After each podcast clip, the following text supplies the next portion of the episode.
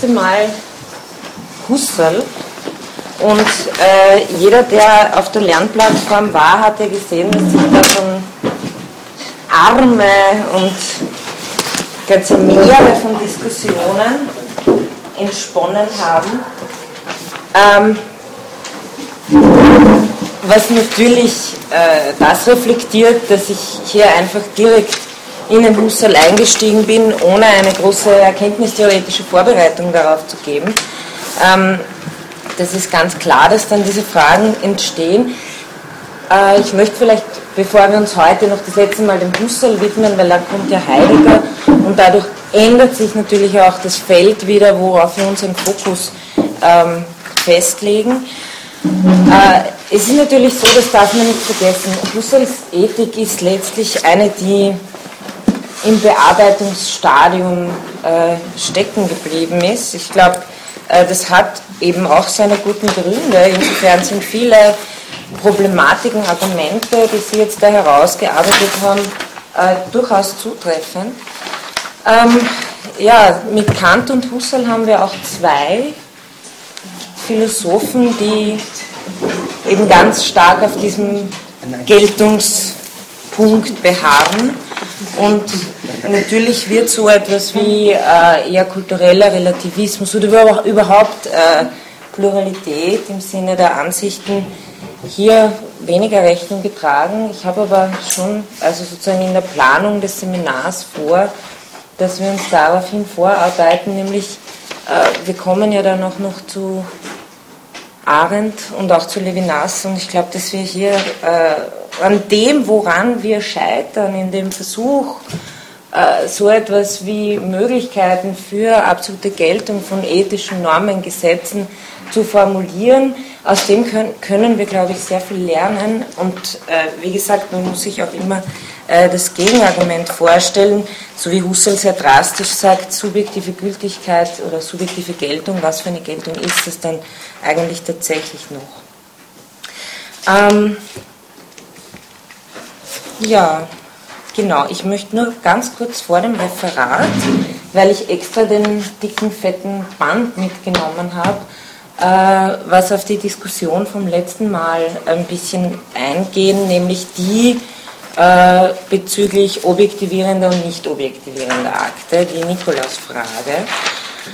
Ähm, ich habe es, also Husserl, sagen wir so, Husserl kämpft damit herum, vor allem in einer Vorlesung 1908, 1909. Da kann man das ziemlich gut nachvollziehen. Das geht, zieht sich über gut 100 Seiten. Und seine Probleme sind zuerst mal, kann man das überhaupt trennen? Äh, und inwiefern bezieht sich auf den Gegenstand? Ich habe jetzt ein paar Stellen herausgegriffen und die möchte ich vielleicht einfach nur kurz bringen. Ähm, das heißt auch nicht, dass Husserl immer nur bei dieser Position geblieben ist, aber tendenziell, also Meller in der Einleitung schreibt auch, und er hat auch einen eigenen Aufsatz geschrieben über objektivierende und nicht objektivierende Akte, den habe ich aber jetzt in der kürzeren Zeit nicht äh, greifbar gehabt. Aber der schreibt auch, das ist im Grunde genommen schon eine hochproblematische Unterscheidung. Und Husserl hält sie teilweise auf, teilweise nicht aufrecht. Und es hängt auch mit mehreren Fragen von der Frau Una, von der Vergangenheit und so weiter im Forum zusammen, wie denn nun diese Bewertung eigentlich laufen soll. Also ich fange mal an, denn das erste Argument, das Husserl bringt, ähm, warum, es geht ja um diese intentionale Fundierung, ja? also warum äh, sind sozusagen wertende Akte angewiesen darauf, dass es zuerst Gegenstände gibt. Und da sagt Husserl, Zunächst einmal nur, was die Intentionalität betrifft. Ähm, Im Grunde genommen ganz einfach, mein Gefallen ist immer ein Gefallen über etwas. Ähm, er sagt, Gemütsakte scheinen ihrem Wesen nach fundierte Akte zu sein und fundiert in intellektiven Akten. Ein Gefallen, das schlichtes denkbare Gefallen, ist Gefallen über etwas und dieses Über drückt eine Intentionalität aus. Und dann sagt er, aber das Gefallen muss irgendwie vorstellig sein. Es erscheint entweder als Bild oder als Fantasieobjekt, Fantasievorgang und dergleichen. oder es ist in, irgend, in völlig dunkler Weise in einem leeren Vorstellen vorgestellt. Also wenn ich mir den Gegenstand äh, nur dunkel und verschwommen und irgendwie vorstelle, aber auf irgendwas muss ich mich sozusagen, auf irgendwas bezieht sich das Gefallen, das schon da sein muss. Also das ist sozusagen diese, diese Aufstufung, äh, so argumentiert er da jetzt mal. Ähm, ja, und nun erst die Fälle von Gemütsakten, die im Wesen nach Existenzialsetzungen Glaubensakte voraussetzen, wie zum Beispiel jeder Akt der Freude oder Trauer, jedes Wollen und Fliehen und die unzähligen Gemütsakte und so weiter. Ähm, das Problem, das für Husserl entsteht, ist vor allem das, also wenn nur objektivierende Akte Gegenstände geben und objektivierende Akte sind zum Beispiel wahrnehmen, vorstellen, erinnern, urteilen, fantasieren, ja, alles indem ein Gegenstand dargestellt wird. Und ein nicht objektivierender Akt keinen Gegenstand gibt, worauf bezieht er sich dann? Ähm, und äh, also ich meine, seine, seine, seine Lösung, soweit mal, wird sein, er bezieht sich auf einen Wert, er intendiert einen Wert, aber den Wert als Gegenstand gibt erst ein objektivierender Akt. Und da sagt er selber, ein Urwald von Schwierigkeiten, dunkelster Weltteil der Erkenntnis, wie auch immer, was einem, also man kann das irgendwie an dem Text ganz gut verfolgen, wie er selber ringt drum Ob's, ob diese Unterschiedlichkeit aufrechtzuerhalten ist oder nicht. Auf jeden Fall finde ich sowas sehr, sehr wichtig dafür, wenn irgendjemand mit einer Wertphilosophie daherkommt und irgendjemand Ethik auf Werte aufbauen will, dann muss man sich mal überlegen, auf welche Art und wie können wir überhaupt von Werten reden. Und da schlagt er sich herum. Auf 255 sagt er, was sind das? Fragen wir vielmehr zunächst für Objektitäten diese Werte. Darauf ist zu sagen, es ist eine Vorlesung, aber eine sehr mutige Vorlesung, weil er ständig ähm, eigentlich sagt, da weiß ich nicht weiter, da weiß ich nicht weiter. Darauf ist zu sagen, Werte sind fundierte Gegenstände. Gegenstände. Wir sprechen von Werten, sofern Gegenstände sind, die Wert haben. Werte sind vorhanden nur durch Wertprädikate und um des Habens dieser Wertprädikate willen heißen ihre Subjekte die Gegenstände Werte. Dabei ist aber wieder zu beachten, die Gegenstände haben Wertprädikate, ist doppelsinnig. Wir müssen unterscheiden Wertprädikate im eigentlichen Sinn, wie schön, gut und so weiter, und äh, die Wertprädikate dieser gut begründenden Prädikate. Also das Gut selber ist kein Prädikat des Gegenstands. Ähm, dann fragte sich auf der nächsten Seite, dass das offensichtlich gar nicht so leicht ist, da wie er sich ausdrückt, Demarkationslinien zu ziehen zwischen sogenannten axiologischen Prädikaten und logischen Prädikaten. Logische Prädikate sind die Prädikate, die zum Objekt gehören. Und axiologische, die, die zum Wert gehören. Also wenn objektivierende Akte einen Gegenstand intendieren, intendieren axiologische Gegenstände, äh, axi, äh, intendiertes Fühlen oder das Werten ein, äh, den axiologischen unter Anführungszeichen Gegenstand, weil es ist so lange kein Gegenstand, solange nicht sich wieder ein objektivierender Akt darauf bezieht.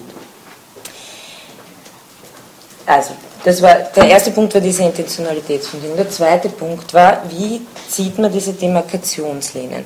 Und da sagt er, ich lese jetzt eine längere, weil unsere Frage war ja, glaube ich, oder die, die, die dich vorhin beschäftigt hat, war ja, gehört es jetzt, wenn es zum Gegenstand gehört, wieso äh, gehört es sozusagen nicht zur vollen Wahrnehmung des Gegenstandes dazu?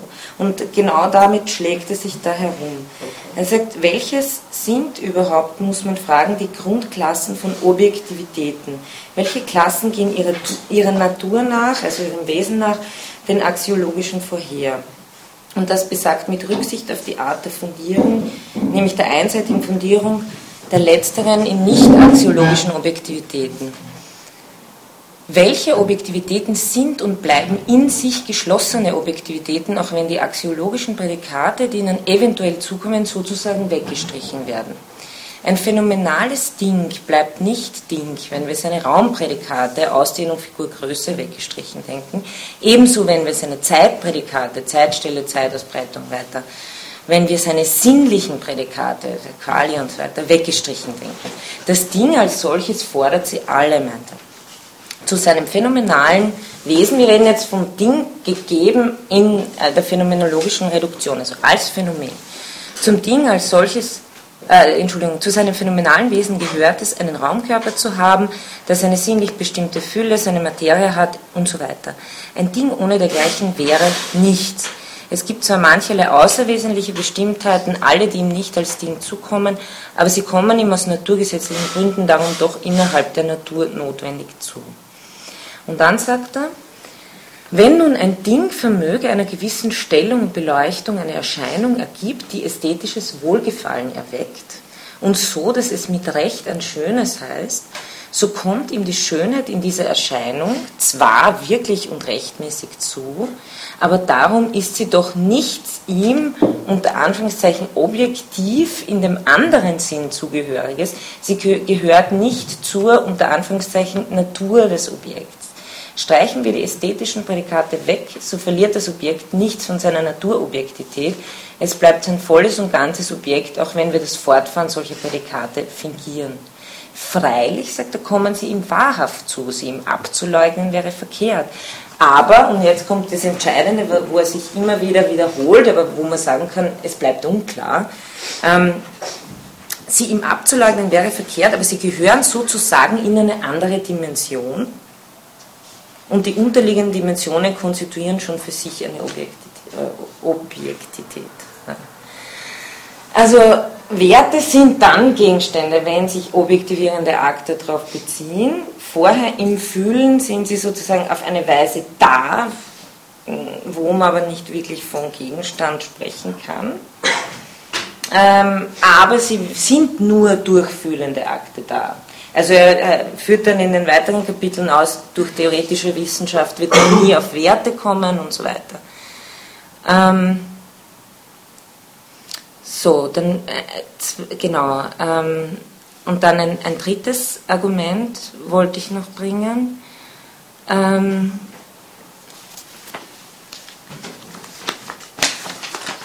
335. Genau, ähm, da versucht er dann, da sagt er, scheiden wir also objektivierende und nicht objektivierende Akte, so können wir doch nicht entsprechend scheiden objektivierende und nicht objektivierende Erscheinungen. In allen Erscheinungen erscheint doch etwas Gegenständliches. Ist Akt und Erscheinen, äh, so wär, äh, ist Akt das Erscheinen, so wäre objektivierender Akt und Akt ein, ein und dasselbe versucht man zu sagen, in wertenden Akten erscheinen Werte, so sind Werte eben doch Gegenstände und Akte, in denen Gegenstände erscheinen, sind objektivierende Akte. Also man sieht, wie er, wie er sich da selber äh, schwer tut. Und, aber ein weiteres Argument, und das letzte, das ich bringe von ihm, wäre, ähm, die spezifische Wie des, Gegeben, des Gegebenseins in, in Akten. Also er sagt, angenommen wir urteilen, es sei A, B, also einfach ein Sachverhalt, theoretische Vernunft, dann haben wir das Erlebnis, A ist B. Man sage von ihm, es beziehe sich auf den Sachverhalt und so weiter. Sagt er, nehmen wir andererseits eine Freude, die Freude A ist B. Darin haben wir das Urteilsbewusstsein A ist B und die Freude, die Freude darüber ist, dass A B ist. Das Bewusstsein von dem A ist B kann sich dabei vielfach ändern, sofern es nur eben dieses selbe Seinsbewusstsein bleibt. Derselbe Sachverhalt, der in der Seinsweise gesetzt ist, kann sich sozusagen in verschiedener Weise darstellen. Die Freude bleibt ebenso gut dieselbe Freude an dem A ist B, wie dieses A ist B bewusstseinsmäßig der Urteilsmeinung nach dasselbe immerfort eben seinsmäßig gesetzte A ist B bleibt. Also äh, da macht er einfach klar, äh, die, sagt, die Freude ist nicht eins, irgendein wie immer zu charakterisierendes Gefühl und daneben irgendein Urteil, sondern sie ist Freude an der Sache und darin liegt, sie hat eine Zugehörigkeit zu all den Akten der setzenden Objektivierung. Also es ist zugehörig. Nun ist aber, wenn ich äh, einfach nur etwas vorstelle, Genau, bei der Wahrnehmung besagt die Beziehung auf das wahrgenommene Objekt. Also wenn ich äh, eine Flasche wahrnehme, äh, dann sagt er, besagt die Beziehung auf das wahrgenommene Objekt nichts im Wahrnehmen selbst. Ich kann zwar in Reflexion auf meine Wahrnehmungen feststellen, aha, ich habe bewusstseinsmäßig verschiedene Wahrnehmungen, jetzt äh, mit der Forschung, ich, jedes Mal ein anderes Bild dieser Flasche, aber was ich durch diese meine, ist derselbe Gegenstand. Nur das ist nicht etwas, was im Wahrnehmen selber aufscheint. Ja? Also da, dazu muss ich erst auf den Akt reflektieren. Das sagt, bei, bei der Wahrnehmung besagt die Beziehung auf das wahrgenommene Objekt nichts im Wahrnehmen selbst Aufweisbares, sondern in einem, einem evidenten, reflektiven Vorstellen und Denken lassen wir die Wahrnehmung übergehen in einen durch Identitätsbewusstsein verknüpften Wahrnehmungszusammenhang, also immer dieselbe Flasche, egal in welchen Schattierungen, in welchen, weil es bleibt ja dieselbe Flasche, obwohl ich verschiedene Zeitstadien durchlaufe in meiner Wahrnehmung und so weiter. Aber die Identität des Gegenstands bleibt dieselbe. Ähm, und dann sagt er, wie ganz anders bei der Freude und bei allen in derselben Art fundierten Akten. Bei diesen besagt das Gerichtetsein, etwas im Akt selbst vermöge seine Fundierung sich Bekundendes. Ich freue mich, dass schönes Wetter ist und eben dieses steht mir als das Worüber der Freude in einer Vorstellung da. Also in der Vorstellung selber ist das Worüber und ich brauche keinen Akt, der, der, der, zurücktritt und darauf reflektiert, dass mir verschiedene Wahrnehmungen einen Gegenstand geben, sondern es ist selber schon in der Einheit dieses Aktes drin. Da kann, man in einem, äh, äh, da kann man in einem eigentlicheren Sinn sagen, die Freude richtet sich auf das Vorgestellte, während wir das von einer Objektivierung eigentlich gar nicht sagen können. Also das sind die Argumente, die er, die er anführt. Ich will jetzt nicht, also weder will ich Ihnen damit suggerieren, dass das jetzt das Gelbe vom Eis, weil es ist ganz offensichtlich, dass Husserl mit der Diskussion selber nicht fertig geworden ist. Also er hat es dann offensichtlich äh, in den Ideen zum Beispiel, weil das, was ich Ihnen vorgelesen habe, ist aus 1908, die Ideen aus 1913 da sagt er, Werte geben auch gegen, also das wertende Bewusstsein gibt auch Gegenstände und das ist aber nur ein kleiner Absatz, also da lässt er sich jetzt nicht weiter drüber aus.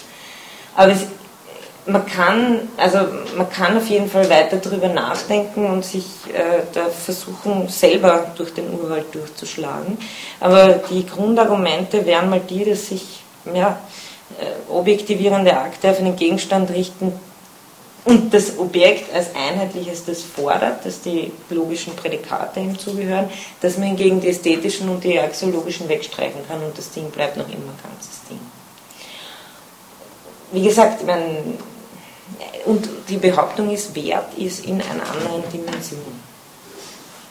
Whatever that means. Ja? Mhm. Aber ist es jetzt nicht gerade in dem Text, schreibt er das ähm, ähnliche über die Zigarre, ja. dass die Zigarre eben die gleiche bleibt, ob sie mir mal schmeckt oder nicht. Und das ist aber eigentlich eher ein Argument dafür ist, dass der Zusammenhang zwischen Gefallen und ähm, Rezeption des Gegenstands äh, kontingent ist. Das heißt, ähm, der, der, ja, der Geschmack der Zigarre ist nicht notwendig für das Erkennen. Aber beim Geschmack der Zigarre, auf das kommen wir wahrscheinlich eh noch, die, ja die phänomenale Zigarre und die kausale Zigarre sozusagen. Ähm, ich hätte überhaupt Zigarren und Kalbsbraten heute mitnehmen ähm, aber ähm, da geht es ja darum, um die Relativität der Geschmackslust, die er relativ genau analysiert hier. Aber beim Intendieren eines Wertes geht es um das, nicht um das Objekt, das meine Empfindungsnerven und so weiter total affiziert und dadurch irgendwas auslöst. Und er sagt ja ganz klar, mit der phänomenalen Zigarre hat das eigentlich wahrscheinlich nichts zu tun. Und ja. die Frage ist aber jetzt wirklich, wenn wir uns auf einen Gegenstand, zu wie er sagt zum Beispiel schönes Wetter, ne, ich freue mich über schönes Wetter, ähm, haben wir jetzt noch nicht die Frage drinnen, ob das jetzt berechtigt ist oder nicht oder so irgendwas. Ja. Aber angenommen, äh, also wenn es ums Werten geht, als phänomenologischer Akt, dann gilt eigentlich nur, dass es phänomenologisch gegeben ist. Also nur das, was sich am Phänomen selber zeigt, woran sich in gewisser Weise dann eben auch ein, ein Wert erfüllen lassen müsste. Das wäre die Behauptung. Aber wie das, aber eben deswegen, nochmal, wenn, wenn da jemand kommt und sagt, er möchte eine Ethik als Wertphilosophie begründen, dann müsste er sich oder sie sich, glaube ich, auf diese ganzen Probleme einlassen, wie man das denn genau philosophisch ausführen möchte, woran die Werte auftauchen, wie man die Berechtigungsbeziehung ausweisen können soll und äh, was da für Akte zuständig dafür sind. Also ich glaube, dass Husserl einfach hier viele Fragen aufwirft, die er selber nicht lösen kann.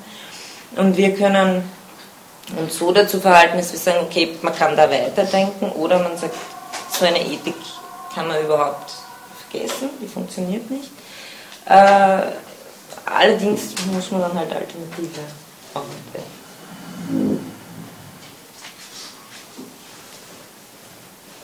Gibt es da ad hoc irgendwie noch so?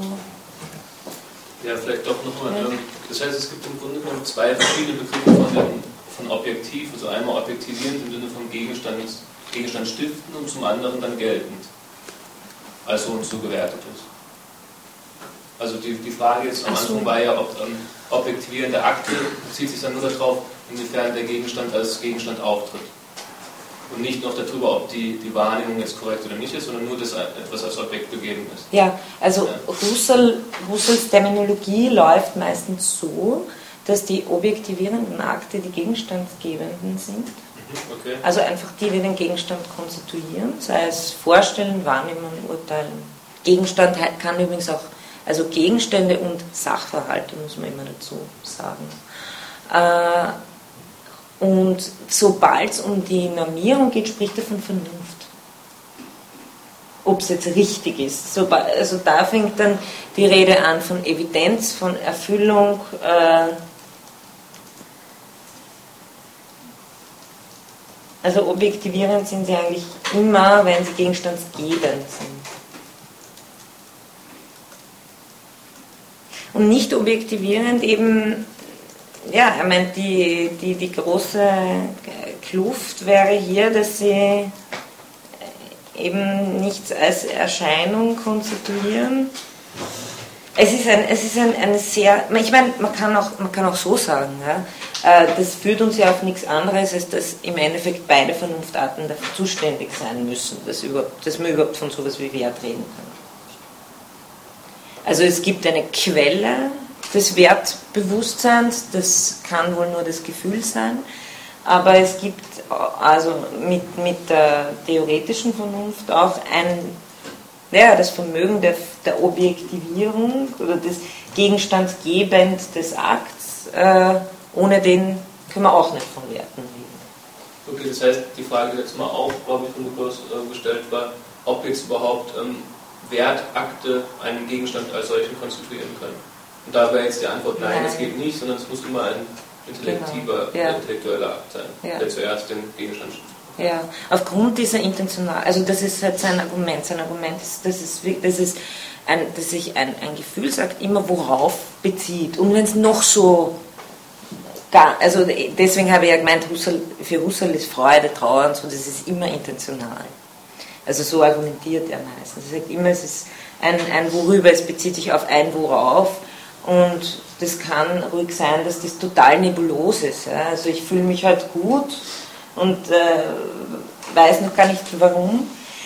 Alles andere findet man, glaube ich, am besten eher bei Heidegger, wenn es dann um Stimmung geht. Aber da kommen wir das nächste Mal auch, also das, ich habe in dem Text nochmal nachgeschaut, auf so einen Punkt kommen wir bei Heidegger auf eine ganz andere Weise auch nochmal. Also vielleicht ist es dann da. Aber hm? vielleicht sehr vereinfacht, wenn ich die, auf die Flasche schaue und sie gefällt mir, und dann schaue ich zehn Minuten später wieder auf die Flasche und sie gefällt mir nicht, ist es immer noch dieselbe Flasche, mhm. nicht eine andere auch in sich. Ja. Das genau. verändert hat. Ja. Wobei man schon hinterfragen könnte, ob es nicht vielleicht eine andere Flasche ist, wenn sie nur Na, das, also wahrscheinlich, äh, wenn du dich fragst, ob dieselbe Flasche eine andere Flasche ist, weil sie dir nicht gefällt, dann hast du dir sozusagen deine Frage schon implizit beantwortet. Weil, weil du ja davon ausgehst, dass es dasselbe ist. Aber der, der Witz ist ja da vielmehr, dass äh, Husserl ja sagen würde, äh, dass, dass man tatsächlich, also er sagt, man darf nicht vergessen, es gibt für Husserl ja auch die Wertneutralität. Es gibt einen Haufen von Sachverhalten und Gegenständen, wo er meint, die, die, die verlangen keine, also die, die da gibt es keine, nichts, was nach, einem, nach einer Bewertung äh, am, am Objekt fühlend verlangt. Ja? Also vielleicht gehören möglicherweise Flaschen zu äh, vor allem sittlich wertneutralen Gegenständen, was sehr wahrscheinlich ist. Ähm, aber die, die Beispiele, die, die Sie auch angeführt haben, ich meine, ich, ich, ich muss immer ein bisschen oszillieren, wenn man sagt, auf der einen Seite ist es eine unglaublich starke Behauptung, wie wir auch in den Reflexionen zu Recht gehabt haben. Also einerseits läuft es darauf hinaus, muss, jetzt, muss das jetzt so bewertet werden? Also das war in, in Ihrem Punkt, ist es etwas was sozusagen äh, dadurch, dass alles im Objekt festgemacht wird, der Freiheit ein Ende bereitet. Auf der anderen Seite das Argument, was ist mit, dem Kultur was ist mit kulturellen Gegenständen, Werten und so weiter, äh, ist das nicht etwas, was wirklich zum Teil kontingent ist, also wo man schwer objektive Notwendigkeit aufstellen kann. Und eben, wenn man, Sie haben das Beispiel des Kindesmissbrauchs genannt, oder es gibt eben auch andere sehr, sehr einleuchtende Sachverhalte, wo wir sagen würden, also da zieht sich sogar, wenn wir das empirische Argument verwenden, durch die Geschichte durch, dass das meistens äh, nicht positiv gewertet worden ist. Auf der anderen Seite eben einen relativen Gegenstand wie äh, Demokratie oder sowas, demokratische Werte, die man sich wohl kaum vorstellen kann in einem völlig von aller Geschichtlichkeit unabhängigen Universum.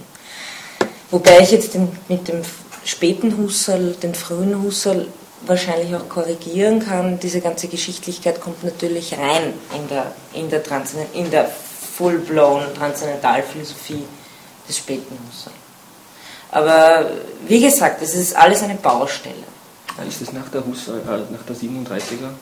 Also die, die Husserlianer 37, mhm. ist das die, wann ist die Spätphase genau? Also diese Nein, also vielleicht sollte man auch zu den Husserlianern sagen, die Nummerierung der Husserlianer entspricht überhaupt nicht irgendeiner ja. Werkgenese. Ja. Also das vielleicht nur allgemein.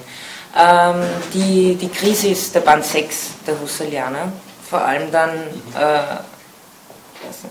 also ab der, ab der Hälfte. Ja.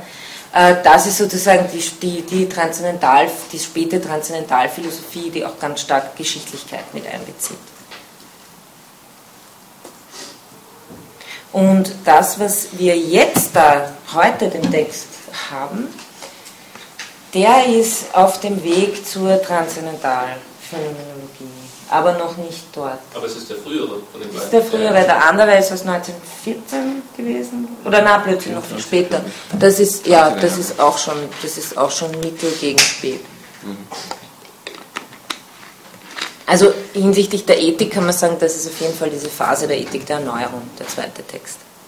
Wo er im ersten, da nimmt er noch manches mit von seiner ersten frühen Phase, wo im Band drinnen ist. Äh, und die, also er setzt sich ganz stark mit Kant auseinander, die ersten sechs, sieben, acht Jahre äh, nach 1900. Und da, das bringt ihn auch auf den Weg zur Transzendentalphilosophie. Auf das wir vielleicht nachher noch kommen, alles auch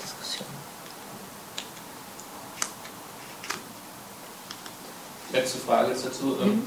Wäre es dann möglich, sozusagen, weil ja die intellektuellen Akte logisch vorrangig sind, dass es nur Wahrnehmungsgegenstände gibt, die ich, wie du, äh, wie du gesagt hast, ähm, wertneutral beachte, betrachte, dass es also unabhängig von den ähm, Wertakten ist, dass man die komplett wegstreichen könnte? Ja. Also das heißt, ich kann einen Gegenstand nur, ich, ich weiß ja nicht, ob diese Wertneutralität kein Wert ist. Also ich meine, wenn man sagt, es gibt nur gut und schlecht oder gut und böse, ja okay, aber sagen Sie es trotzdem auf einer Wertdimension? Naja, es gibt sozusagen Gegenstände, die wertneutral sind, das wäre die Behauptung. Äh, ja, ja. Und also es gibt, gibt Gegenstände, die sind wertneutral, also Kieselsteine sind wertneutral. Aber ist deswegen kein, kein Wertakt damit verbunden? Das, das heißt es ja nicht unbedingt, das könnte ein äh, neutraler. Ja, es ist ein neutraler Wertakt. Aber was, was du vielleicht meinst, ist, und das ist schon auch ein wesentlicher Punkt bei Husserl, sind, ist diese Frage der, der Einstellung.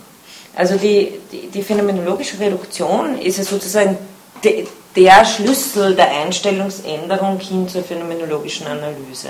Also äh, sich klar zu machen, immer die dass es Korrelation von Akt und Gegenstand gibt und dass ich sozusagen zurücktrete und mir diese, auf diese Akte reflektiere. Und jetzt sagt Husserl, ähm, es gibt ja, also das macht uns sozusagen aufmerksam darauf, dass wir verschiedene Einstellungen einnehmen können. Ich kann die Einstellung des Naturwissenschaftlers einnehmen. Dann betrachte ich äh, Objekte nur hinsichtlich ihrer naturwissenschaftlichen Beschaffenheiten. Ich kann eine transzendentale Einstellung einnehmen. Das ist immer der, dieses Switchen zwischen, wo er sagt, Phänomenologie kann einerseits ästhetische Psychologie sein oder sie kann Transzendentalphilosophie sein. Ästhetische Psychologie ist dann, solange wir davon reden, dass diese Akte immer noch irgendwas in der Welt sind und irgendwelchen Subjekten zugehören, die auf dieser Welt als Einzelentitäten herumspazieren, also empirisch. Transzendental ist es, sobald ich die Akte als gegenstandskonstruierend verstehe. Und dann gibt es die personalistische Einstellung und dann kannst du natürlich auch Wert, also bewusst Wert ein, äh, in Werteinstellung sein, aber du kannst die auch weglassen. Und du hast trotzdem noch eine Welt von Gegenständen. Und aber da würde ich. Ja, der halt eben neutralen Wert setzt. Oder? Ja, aber du kannst sozusagen deine, deine, deine Wertsetzung inhibieren. Also da würde ich sogar sagen, da, da gibt es immer noch die Freiheit bei Husserl in diesen Einstellungsänderungen. Ähm, also es ist nicht, ich kann mich sozusagen verhalten zum Gegebenen und ich kann eben, so wie das der, die Naturwissenschaftlerin tut, der, die, die halt dann nicht ständig äh, die Gegenstände wertet. Aber kann ich den Wert unterlassen oder vom Wert abstrahieren? Die Frage ist jetzt eher so, äh, passiert das Werten ähm, automatisch? Oder ja, durch den, es ist schon durch den Gegenstand motiviert, das glaube ich schon. Und ich kann dann sagen, okay, nein, ich konzentriere mich jetzt aber nur darauf. Aber es wird wohl damit zu tun haben, mit welchen Gegenständen wir zu tun haben. Manche werden mehr danach schreien, dass wir wertend, wollend und handelnd darauf reagieren und andere weniger.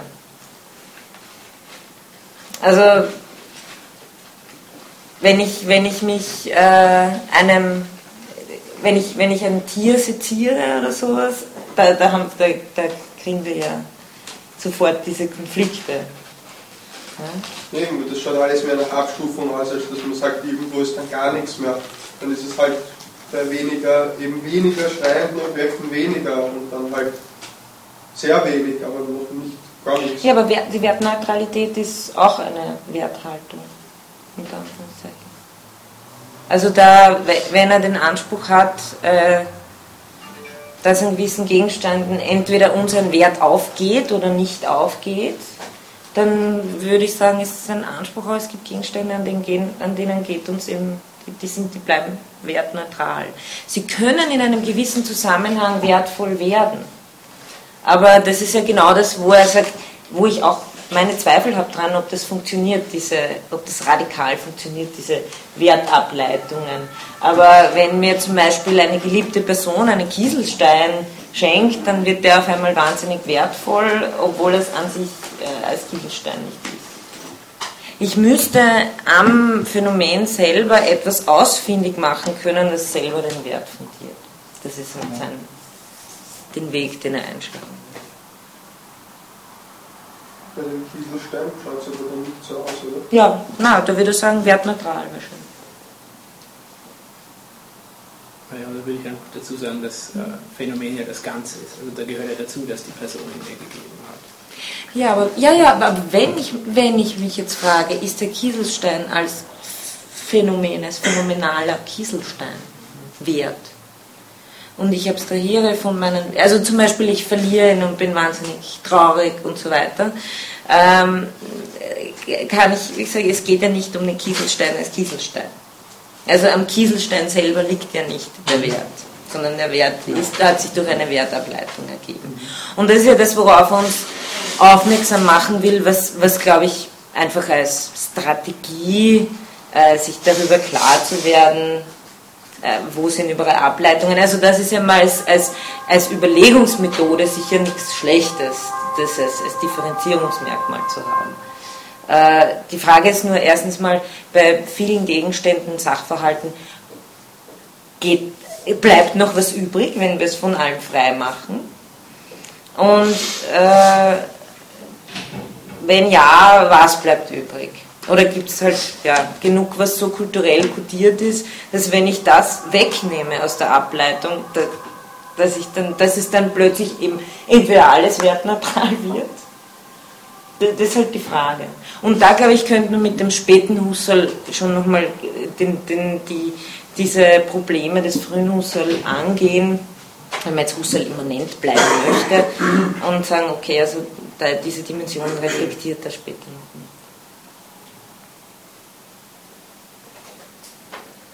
Okay. Ja gut, dann fange ich jetzt mit dem Referat an. Ähm, ich habe euch ja Thesen gerade ausgedruckt. Ähm, ja, ich habe das für mich so abschnittsweise gemacht. Ich weiß jetzt nicht, ob wir jeden Abschnitt durchgehen sollen. Wie du möchtest. Ja, wir können ja da gleich diskutieren, oder? Ja, wir können ja, ja. ja wir gehen von Abschnitt zu Abschnitt diskutieren hm? und gehen dann zum nächsten Genau, ja. Ähm, ich glaube, da liegt noch eins, aber ich glaube, du hast auch noch eins, ne? Nein, ich habe. Ich leider mit 10 ausgedrückt, weil wir letztes Mal nur 7 waren. Deswegen. Das können wir nicht machen. Okay.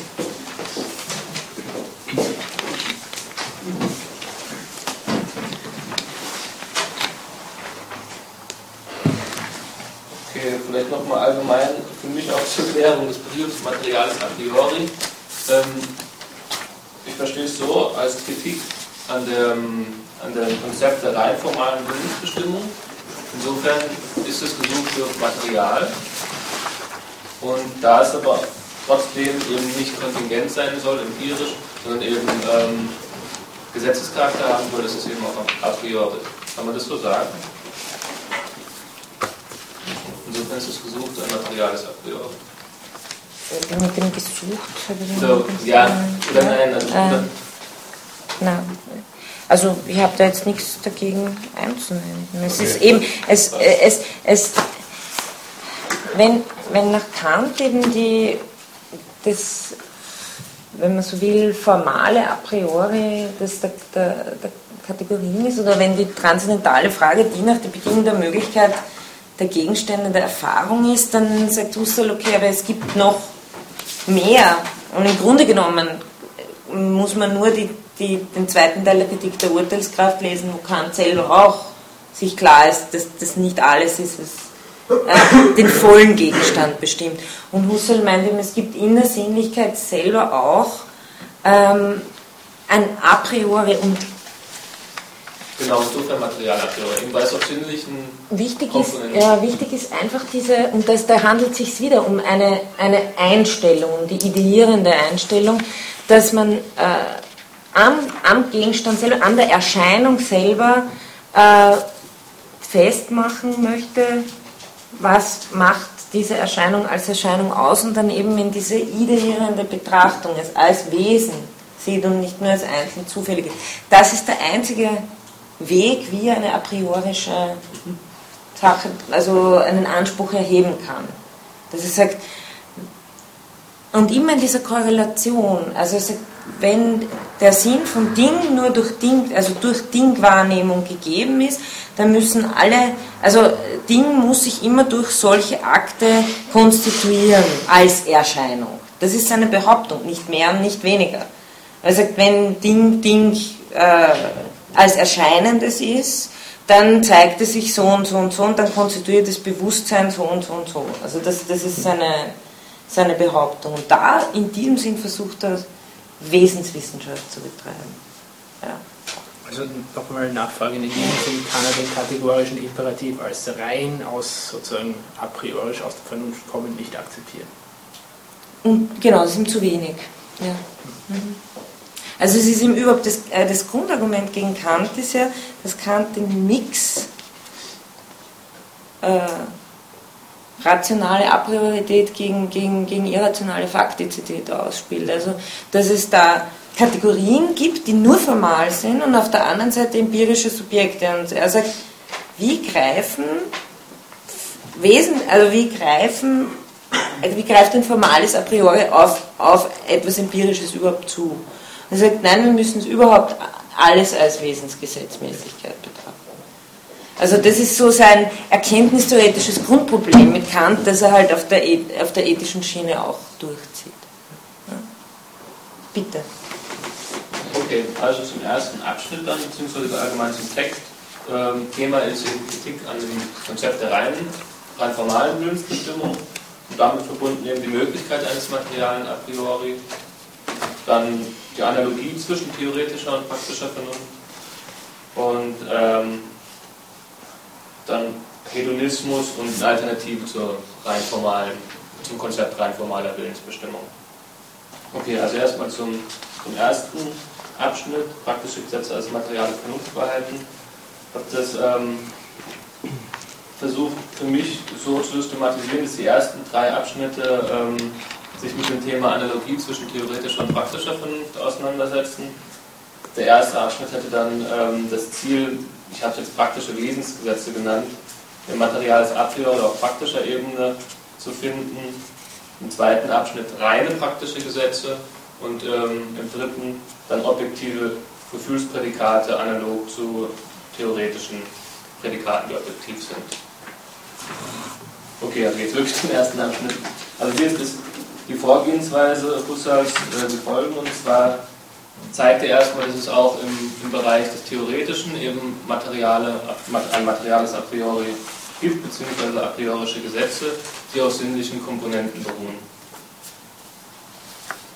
Als Beispiel nennt er da Farbverhältnisse, also zwischen Rot und Blau ist qualitativ die Farbe Purpur und das gilt eben unabhängig davon, ob ich Farben sehen kann oder nicht. Also der Einwand, glaube ich, war auch irgendwo im Forum, ich habe es mir da nicht weiter durchgelesen, ähm, dass ja nicht jeder Farben sehen kann, nicht jedes Vernunftwesen ähm, Farben sehen kann und damit wäre es eben empirisch und nicht gesetzesmäßig. Aber ähm, da wendet eben Husserl ein, dass dies, dieses beliebige Wesen, das keine Farben sehen kann, ähm, vielleicht physisch nicht in der Lage ist, die, also dieses, das zu erkennen, das zwischen Rot und Blau Purpur liegt oder zwischen Schwarz und Weiß-Grau, aber ideal. Das heißt, wenn die Vernunft ideal ausgeprägt wäre, könnte es ähm, diese, dieses Gesetz einsehen. Äh, da vielleicht, vielleicht eben immer dieser, dieser, dieser Charakter, der, der für Husserl so wichtig ist, der Intentionalität. Das äh, Akt, der, der sozusagen subjektiv ist, der etwas intendiert, äh, was objektiv ist. Und das gilt sogar für die formalen Gesetze der Vernunft. Es sind nicht die formalen Gesetze der Vernunft irgendwie im Subjekt und das Material ist draußen beim Objekt, sondern äh, denken Sie daran, dass das, also die logischen Untersuchungen, so das, das Durchbruchswerk von, von Husserls äh, Phänomenologie sagt, da übrigens ist das einzige Mal, wo er ein bisschen mehr über Begriffe schreibt, sonst sind Begriffe für Husserl wirklich nicht das, was ihn am meisten interessiert. Er sagt, Begriffe sind Bedeutungen äh, und sind Bedeutungen idealer äh, Objekte. Äh, nämlich nicht im Unterschied zu realen. Ja, das ist ein reales äh, Objekt, aber nicht im Sinne von einem naturwissenschaftliches, sondern real, weil es raumzeitlich als phänomenologisches Objekt äh, individuiert ist. Ideale Objekte sind zum Beispiel der Kreis oder eben äh, die Logik und so weiter. Und äh, jetzt, jetzt ist der Punkt, dass immer, äh, also auch ein Vernunftwesen, das äh, die vernünftigen Gesetze intendiert, intendiert die in subjektiven Akten auf objektive Vernunftgesetze hin, auch die formalen. Und genauso die Materialien. Da sagt er, in jedem Fall liegen die immer im, in den Gegenständen selber, also in den Gesetzen selber, in den Farbverhältnissen selber. Und vielleicht ein, ein, ein Punkt, weil mir das im, im Forum einfach aufgefallen ist.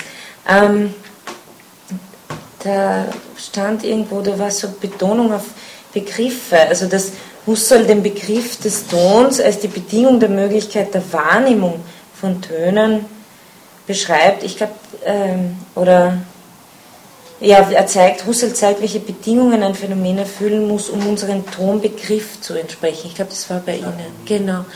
Ähm, ich glaube, das ist, entspricht genau dem Gegenteil von dem, was Husserl möchte. Er möchte wirklich vom Phänomen ausgehen und nicht vom Begriff.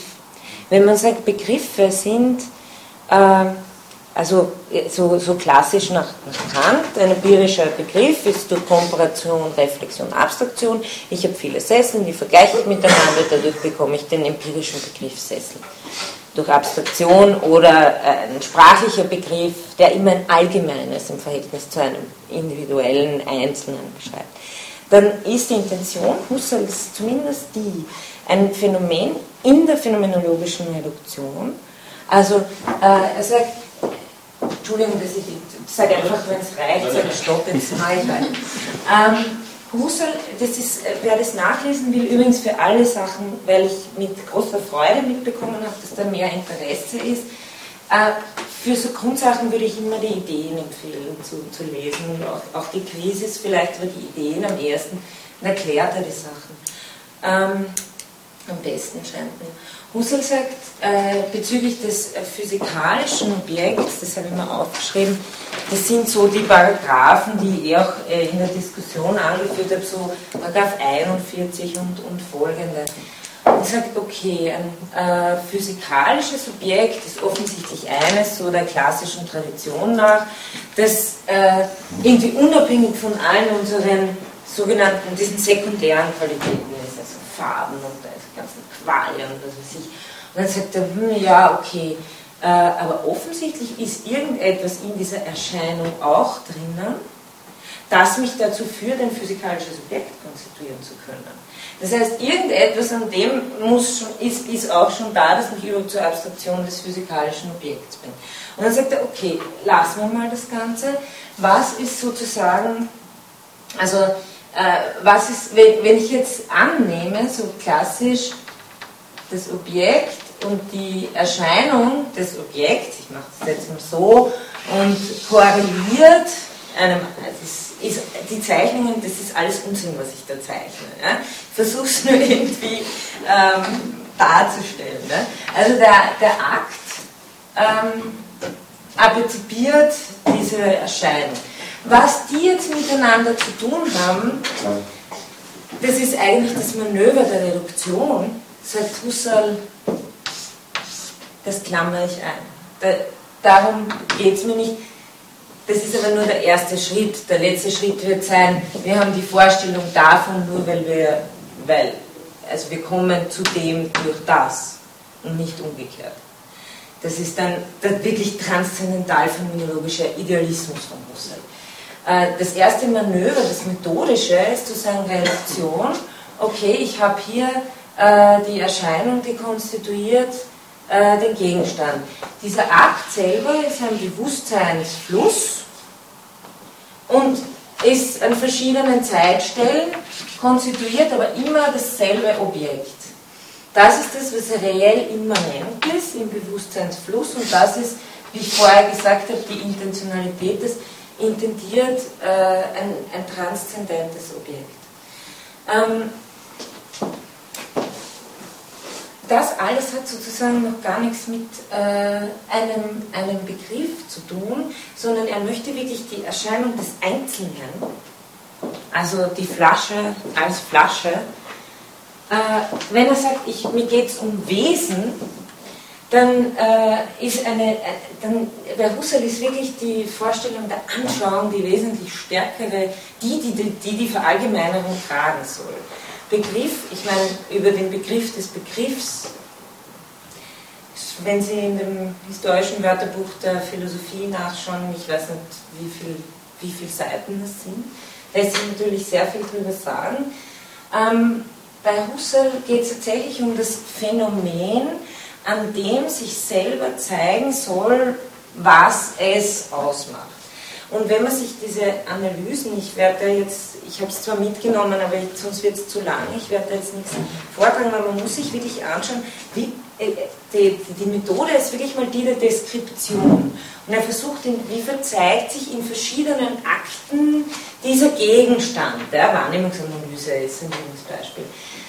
Da kann man kaum vom Begriff reden, weil da sehr viel, also ob Farbschattierungen zum Begriff eines, des Gegenstands gehören, wenn man es nur als Begriff analysiert, bin ich mir nicht sicher. Ja? Also was er da alles in den Analysen aufbaut, ist wirklich eine, ein, an, an der Anschauung ein direkt äh, der Versuch, hier klarzumachen, wenn es wenn es Gegenstand als Gegebenen gibt, dann muss Gegenstand immer so und so und so gegeben sein.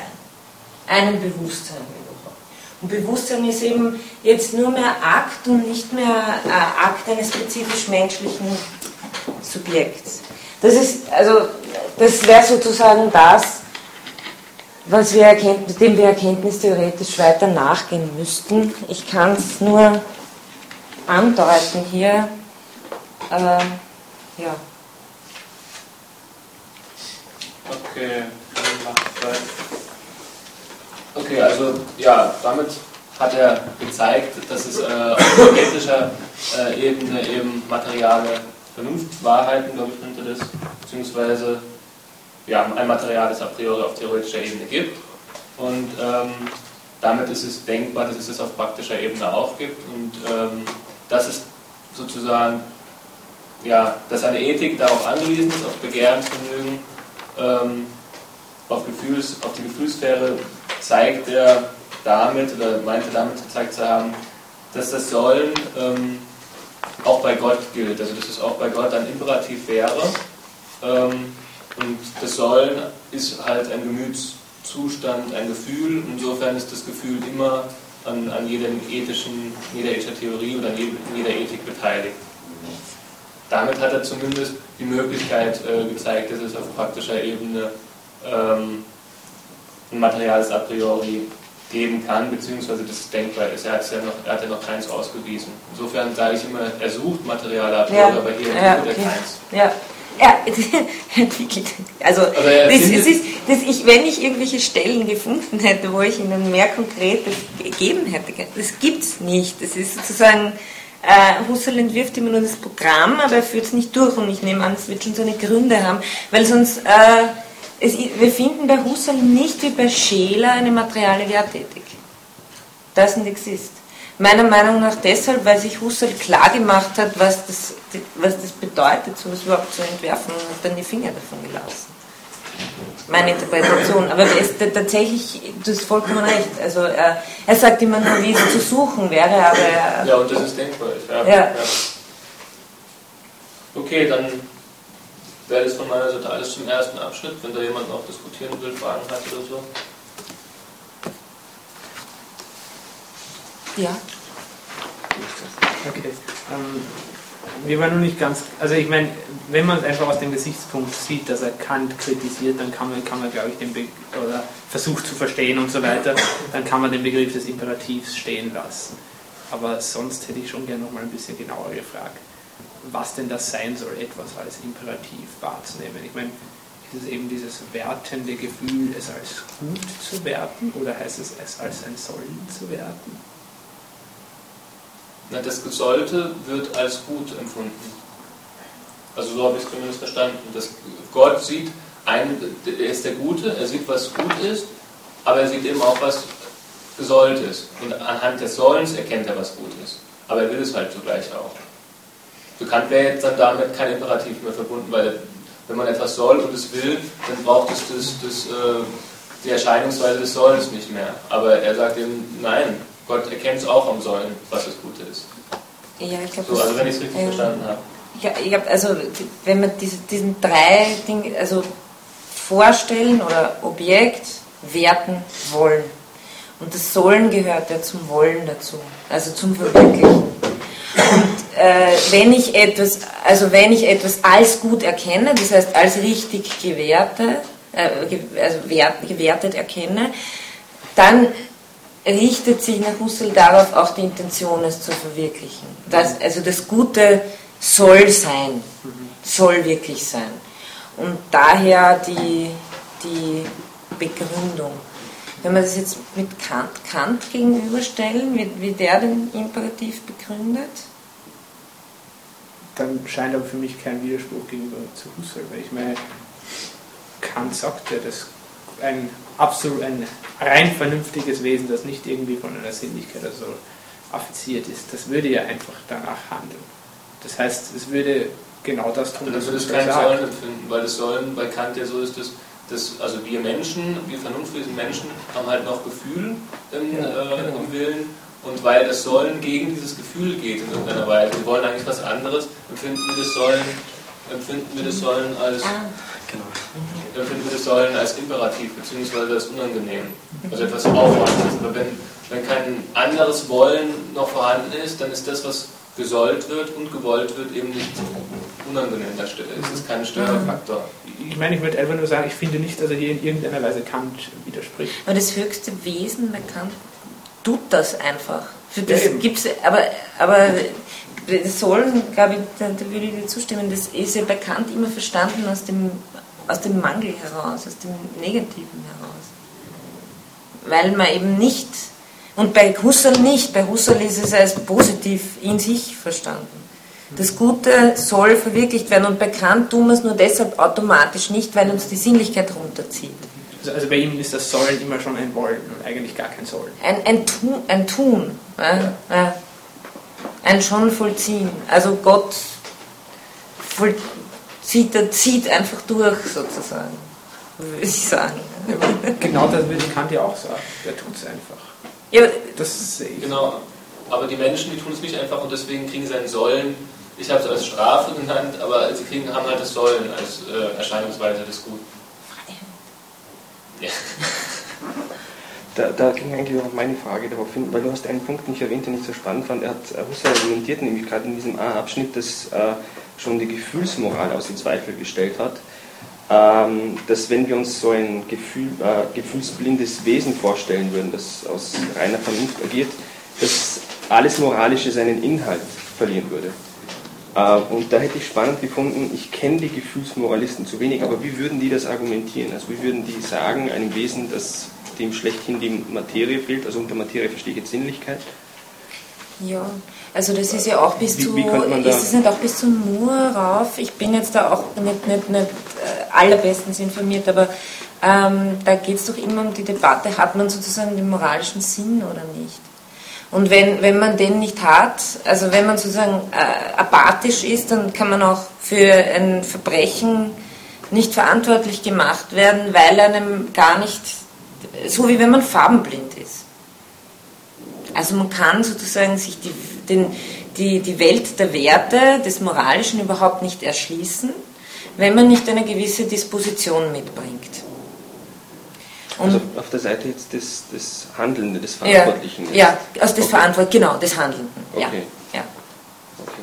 Also, also die Gefühlsmoralisten würden nicht aus der Seite des Betroffenen sagen, wenn es keine Sinnlichkeit gibt oder eben Gefühle, ähm, dann gibt es eigentlich kein moralisches Objekt, sondern umgekehrt. Umgekehrt, also ich, soweit ich das kenne, wird, wird schon von der Seite des Handelnden argumentiert und äh, mehr durch die Frage, wie sind moralische Gegenstände, wie, sind, wie ist das Moralische überhaupt für uns da? Dadurch, dass wir es mit dem Gefühl aperzipieren. Ergo, wenn wir kein Gefühl haben, dann ist es auch gar nicht für uns da. Also okay. die Maschinen, die Herrschaft der Maschinen kennt keine Moral. Und be bekannt ist es, wäre das unabhängig davon. Wobei wir uns dann wieder, wo, wobei wir da ja eh schon uns gefragt haben, äh, wie, was verallgemeinert dieses Wesen dann? Also wie kann es sich überhaupt konkrete äh, Fragen stellen, ist es verallgemeinerungswürdig oder nicht? Und wie soll es die lösen?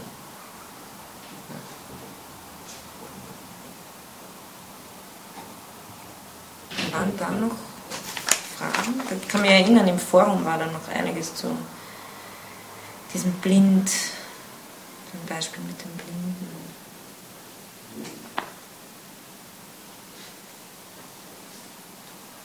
Wenn da ad hoc jetzt nichts kommt, dann. Ja, aber ich finde es auch spannend, ich habe tatsächlich jetzt nicht reingenommen. Ja, das auch aber das ist interessant. Ähm, ja, der zweite Abschnitt, die Analogie zwischen praktischen Gesetzen und Wahrheitsgesetzen, finde ich jetzt eigentlich gar nicht so spannend, weil da eigentlich auch äh, nicht, also da wird eigentlich überhaupt nicht argumentiert, sondern einfach gesagt, so wie es einen reinen Verstand gibt, gibt es auch ein rein, reines Gemüt. Äh, ja, ich habe es euch eh in der Tabelle angeführt. Es gibt rein theoretische Gesetze, die sind dann zum Beispiel die rein logischen und mathematischen Gesetze. Auf praktischer Ebene gibt es solche Gesetze eben noch nicht, die sind auch noch nicht gefunden. Die werden einfach postuliert. Ähm, während die, die rein logischen und mathematischen Gesetze auf der Seite der theoretischen Vernunft eben in den intellektuellen Aktarten gründen, wäre mhm. dazu analog, ähm, es würden dazu analog die rein praktischen Gesetze eben in den Arten von Gemütsakten gründen.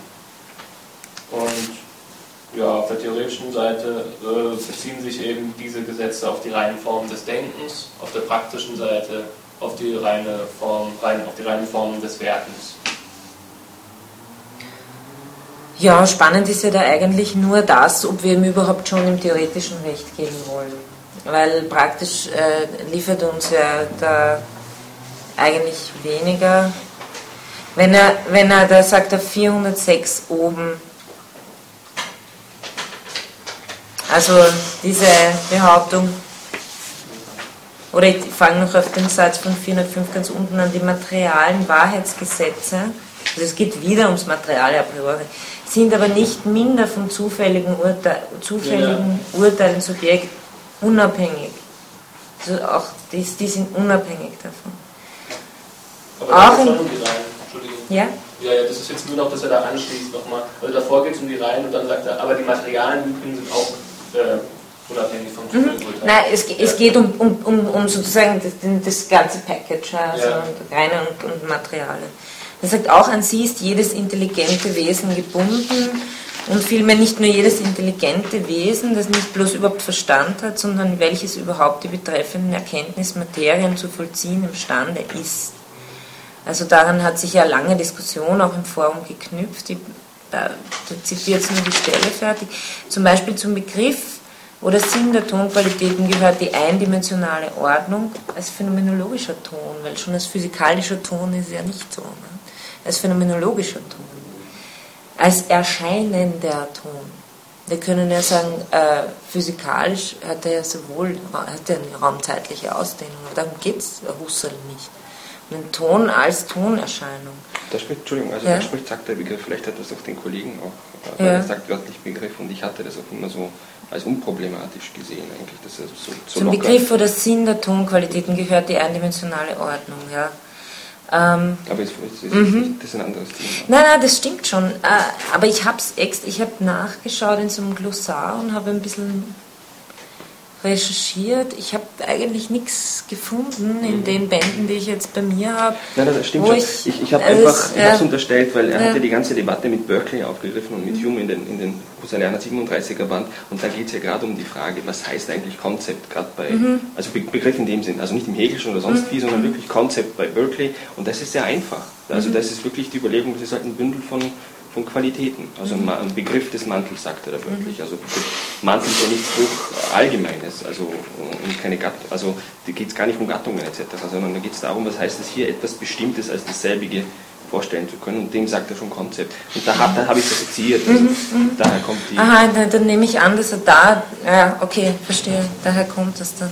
Bei Husserl selber ist es eher ein ja, es wird immer wieder mal so reingestreut, aber es, scheint mir nicht, dass es an sich als, als Konzept wirklich Bedeutung gewinnt. Er sagt, die Antwort eben, wie können, wir, wie können wir so kühn sein, anderen Wesen hier Vorschriften zu machen? Die Antwort ist klar. Es gehört zum allgemeinen Sinn der Töne. Das heißt, wir haben die Evidenz, dass ein Ton gar kein Ton mehr wäre, wenn dergleichen nicht gelte. Ein Haar und so weiter. Äh, dann, und dann sagt er weiter, wenn überhaupt ein intelligentes Wesen Töne zu empfinden fähig ist, das heißt, wenn es eine Gegebenheitsweise, eine Erscheinungsweise von Tönen hat, so muss es nach Maßgabe dieser a priorischen Urteile urteilen. Tut es das nicht, dann urteilt es eben falsch. Jetzt, mir schien, ich möchte nur ganz kurz auf das eingehen, weil es natürlich auch wieder ein wichtiger Punkt ist, den, man nicht aus, den wir hier nicht ausführlich genug diskutieren können.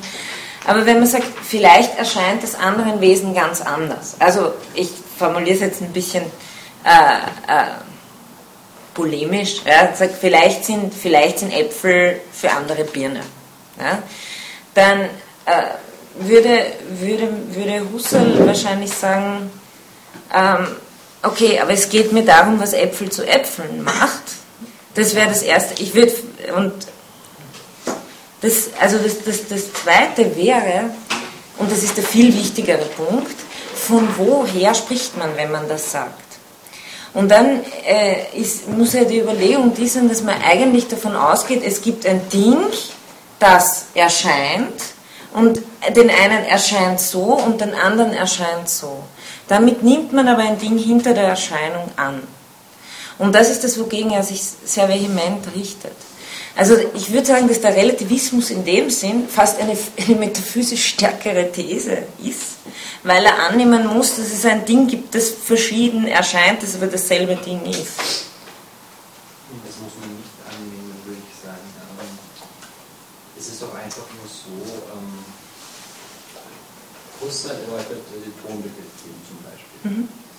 Und ähm, das ist eben der Tonbegriff, den wir verwenden, der einzige, der uns geläufig ist. Ja.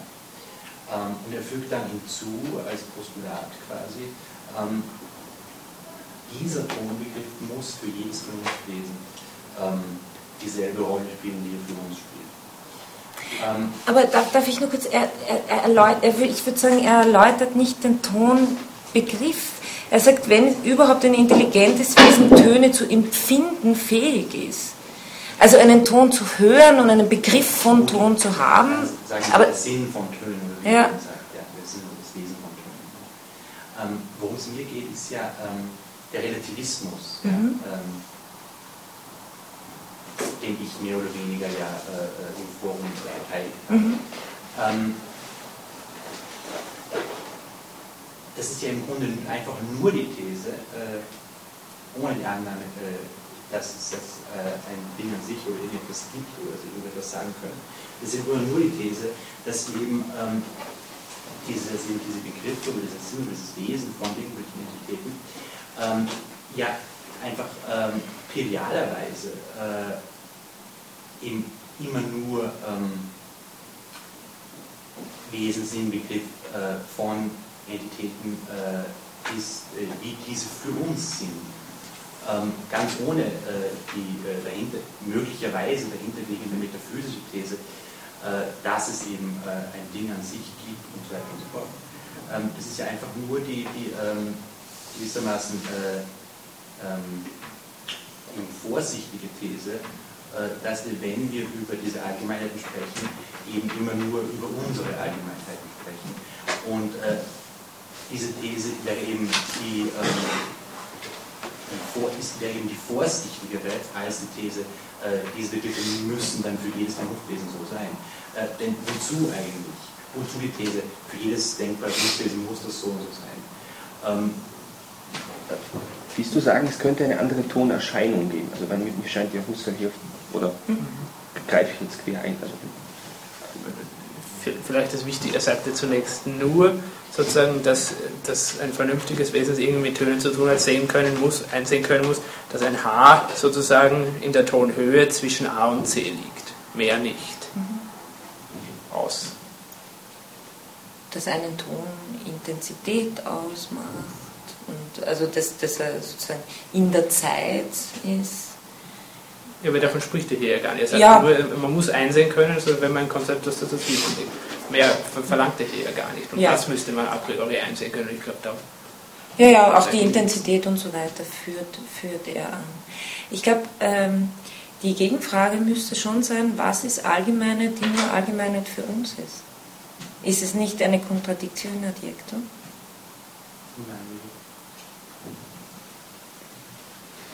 Also für mich verliert der, der Begriff der, der, Gültigkeit, der objektiven Gültigkeit, der Gültigkeit, die am Gegenstand ist, ihren Sinn, wenn sie nur Gültigkeit für mich ist oder für uns, beziehungsweise müsste man dann, und das, das, das steht ja auch, deswegen sind da in dem Punkt sind sich ja Husserl und Kant extrem ähnlich, ja, äh, wo Kant auch immer bemüht ist, die, die Gegenständlichkeit des Gegenstandes, also diese, diese Bestimmungen sind Bestimmungen des Gegenstandes und nicht, äh, nicht allein des Gegenstandes für uns.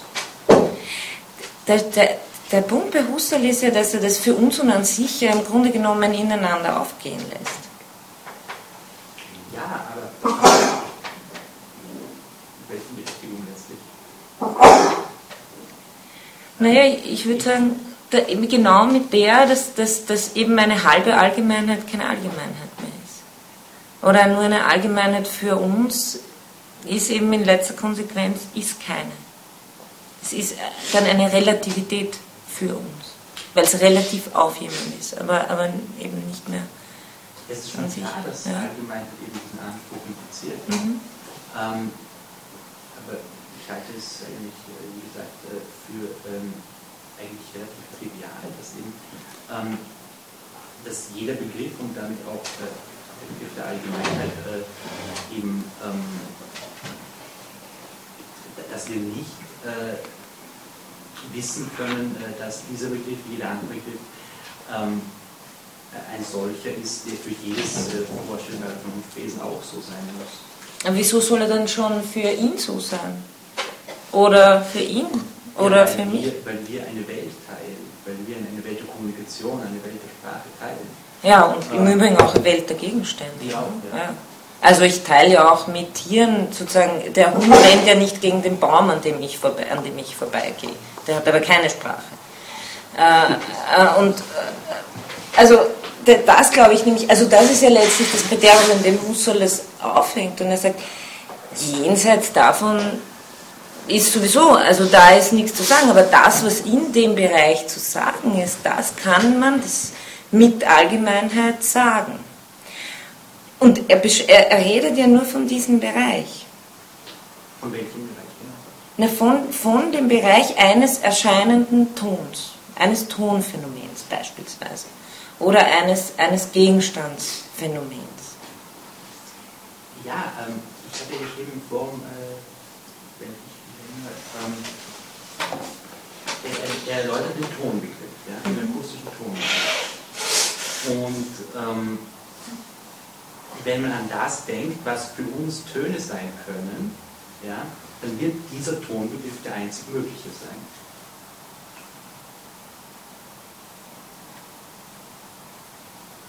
Ja, das ist das, was Töne und, ähm, ja. ja, und äh, wenn, wenn andere äh, vernünftige Wesen auch, ähm,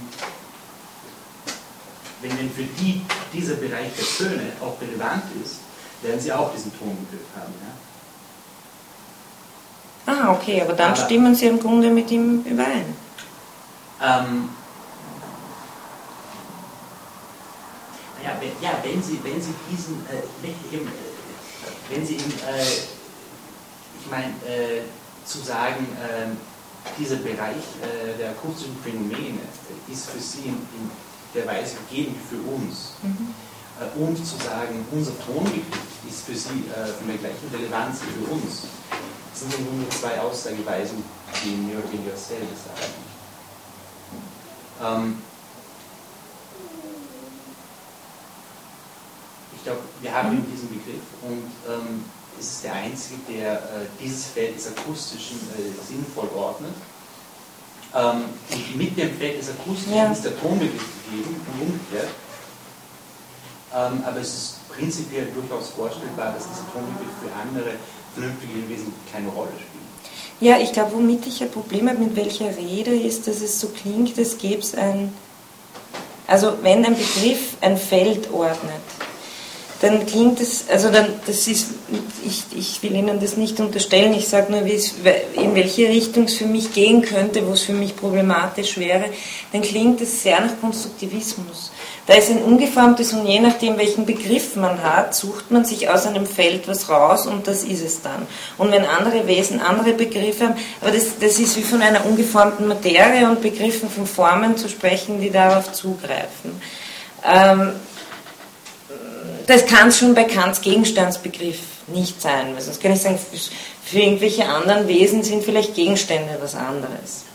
Aber der, der, philosophische Versuch, glaube ich, bei beiden, bei Kant und bei Husserl, ist der, äh, die Kriterien zu nennen, die den Gegenstand als Gegenstand äh, ausmachen. Den, was, heißt, was ist der Sinn sozusagen von Gegenständlichkeit? Und wenn das nur im Subjektiven bliebe, dann hat es eben nichts mehr mit dem Gegenstand zu tun oder nur mehr in einem, in, dann ist es halt der Gegenstand für uns, aber dann entsteht dadurch automatisch, ob man will oder nicht, die Kluft zwischen Gegenstand für uns und Gegenstand an sich. Ich glaube, das ist fast nicht zu vermeiden.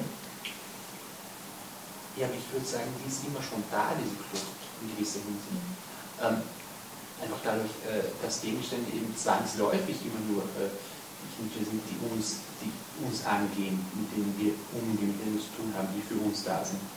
Ähm, das ist ja was, was nicht erst in der philosophischen Konstruktion, äh, diese äh, die da, quasi aufgerissen würde in der philosophischen Konstruktion, wenn man das so konstruiert, sondern ähm, da kommen dann noch, kommen noch weitere metaphysische Thesen eventuell dazu. Ja? Ähm, aber die, die Tatsache, dass eben Gegenstände, äh, das Gegenstand eben ähm,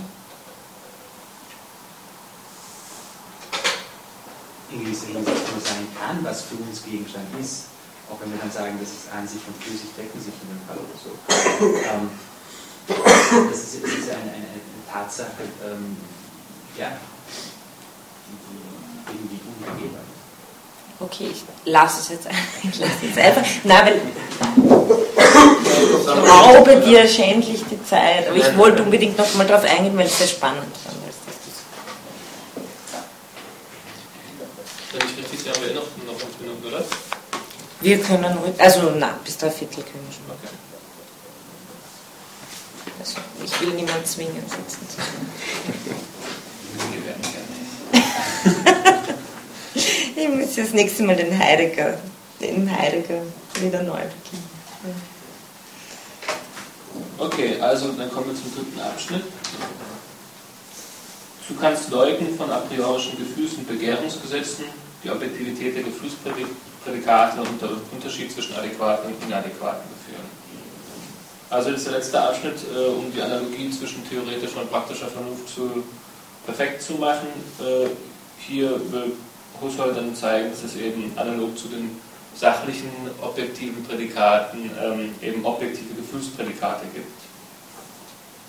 Das heißt, a priorische Gesetze auch hier im Bereich, des, im Bereich der Gefühls- und Begehrenssphäre. Wir haben im Grunde genommen zwei Möglichkeiten, wie ein ähm, Gefühlsprädikat objektiv sein kann, und zwar einmal durch Gefühlsübertragung, eine notwendig, ähm, also notwendige Gefühlsübertragung, die also berechtigt ist, oder eben, äh, wenn das Objekt in sich gefällig ist. Beispiel jetzt ähm, führt er hier auch an. Das eine, das erste, das habe ich nicht ganz verstanden, das kann ich eigentlich ganz gut noch diskutieren können, und zwar das der reine Lust. Ähm, also verstanden habe ich, es besteht zwischen der Lust und dem Gefallen eine notwendige Beziehung. Etwas, das Lust bereitet, das äh, führt auch zu Gefallen. Das verstehe ich noch. Dann, was ist jetzt aber genau die reine Lust? Da, das habe ich immer wieder gelesen, aber wirklich zum Satz, das ist reine Lust, bin ich nicht gekommen. Vielleicht könnt ihr mir da helfen. Die, also ich kann es nur aus dem verstehen, was er 407 unten sagt.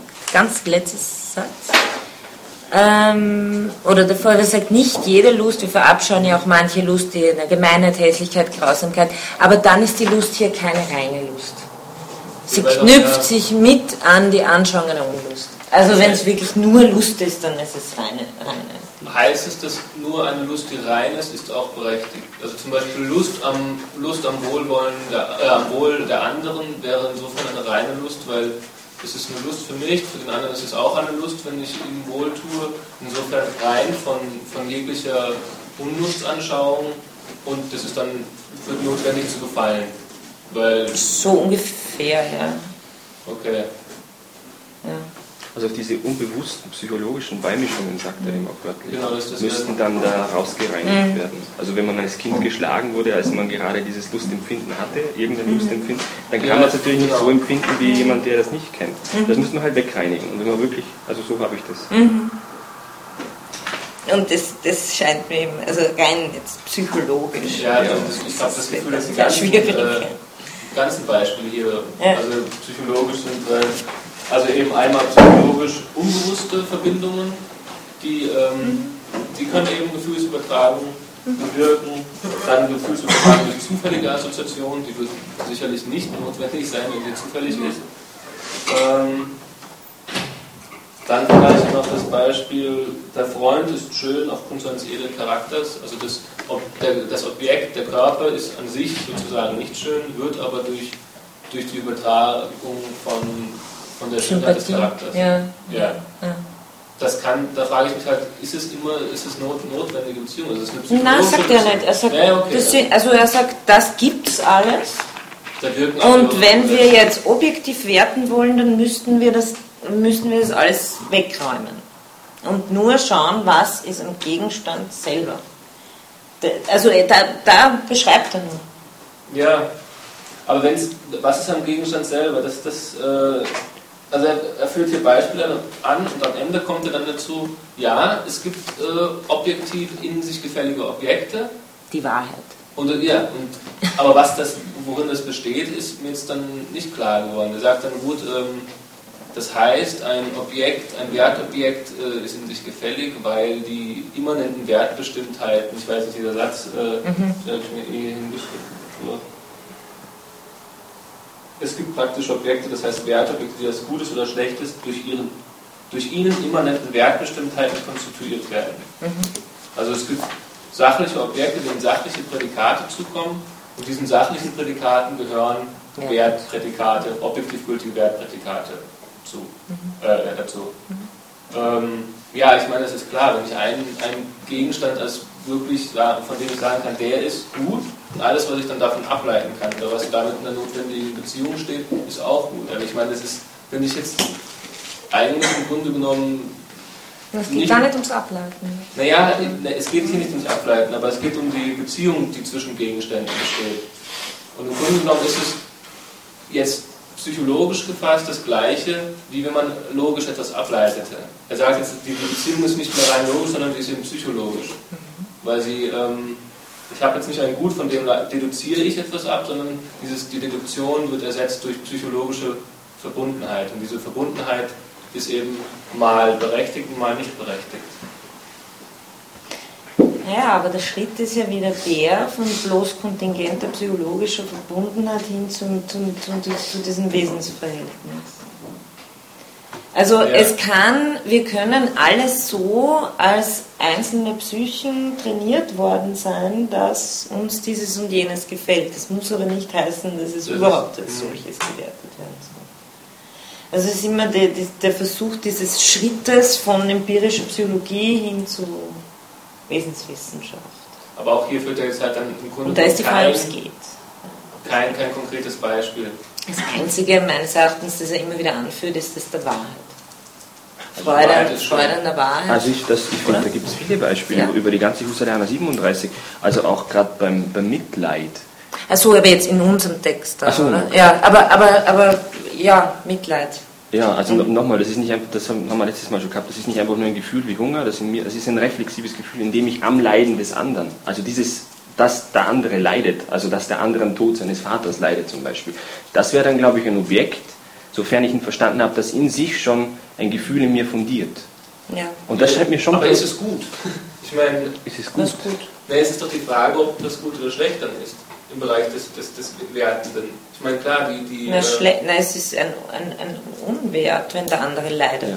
Oder der Schmerz des anderen. Äh, ich glaube, Schmerz, das ist so, sehr hohes ja, okay, ja, Schmerz ist, kann man, ist, ja, also sofern es fühlende Wesen gibt, die Schmerz empfinden können, wird man wohl Schmerz als wesenhaft unwert bezeichnen können. Es scheint mir auch nicht so absurd zu sein. Also zumindest in diesen allgemeinen Dimensionen, ja, hätte da. Hm?